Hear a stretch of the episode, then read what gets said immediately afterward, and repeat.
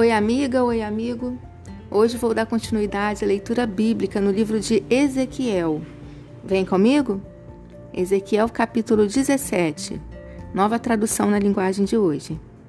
O Senhor me disse o seguinte: Homem mortal, faça para os israelitas uma comparação para que saibam o que eu, o Senhor Deus, estou dizendo. Era uma vez uma águia gigantesca, de asas enormes, bem abertas, toda coberta de lindas penas.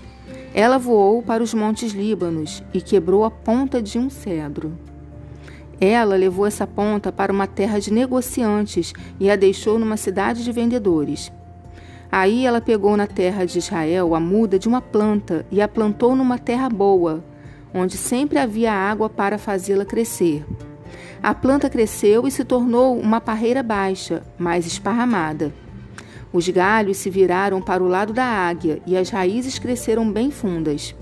A parreira tinha galhos e estava coberta de folhas. Havia outra águia gigantesca, de asas abertas e muitas penas. A parreira virou suas raízes e seus galhos na direção da águia, esperando que ela lhe, desse mais água do que havia no pomar onde estava plantada. Mas a parreira tinha sido plantada em terra boa e bem regada, para que fosse uma ótima planta coberta de folhas e que produzisse uvas. Agora eu, o Senhor Deus, pergunto: será que essa parreira vai crescer? Será que a primeira águia não vai arrancá-la pelas raízes, apanhar as uvas e quebrar os ramos, deixando-os secar? Não será necessária muita força, nem uma nação poderosa para arrancá-la. Sim, ela está plantada, mas será que vai crescer? Será que não vai secar quando o vento leste a castigar? Será que não vai secar no pomar onde está plantada? E o Senhor me disse: Pergunte a esses rebeldes se entenderam o que essa comparação quer dizer. Diga-lhes que o rei da Babilônia veio a Jerusalém, pegou o rei e os seus oficiais e os levou para a Babilônia. Ele escolheu um homem da família do rei fez um tratado com ele e o obrigou a jurar que lhe seria fiel. O rei da Babilônia também levou os homens importantes para evitar que a nação se levantasse outra vez para ter certeza de que o tratado seria cumprido. Mas o rei de Judá se revoltou e enviou mensageiros ao Egito para conseguirem cavalos e um exército numeroso. Será que isso vai dar certo? E quem faz uma coisa dessas, será que vai escapar? Será que pode quebrar o tratado e escapar do castigo?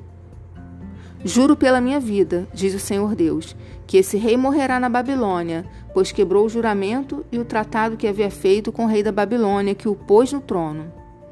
Nem o poderoso exército do rei do Egito seria capaz de ajudá-lo na guerra, quando os babilônios construírem rampas e torres de ataque a fim de matar muita gente. Ele quebrou o juramento e o tratado que havia feito, e porque fez todas essas coisas não escapará. O Senhor Deus diz: Juro pela minha vida que eu castigarei o rei por ter quebrado o tratado que pelo meu nome ele jurou guardar. Estenderei uma rede de caçador e o pegarei nela. Eu o levarei à Babilônia e o castigarei ali, pois ele foi infiel a mim.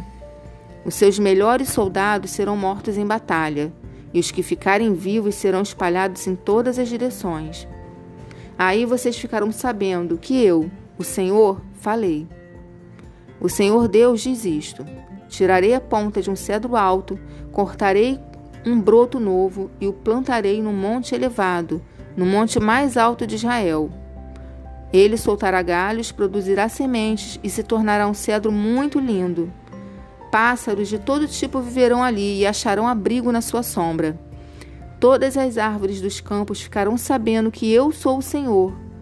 Eu derrubo as árvores altas e faço as árvores pequenas crescerem. Eu seco as árvores verdes e faço com que as árvores secas fiquem verdes de novo. Eu, o Senhor, falei. Eu cumprirei o que prometi.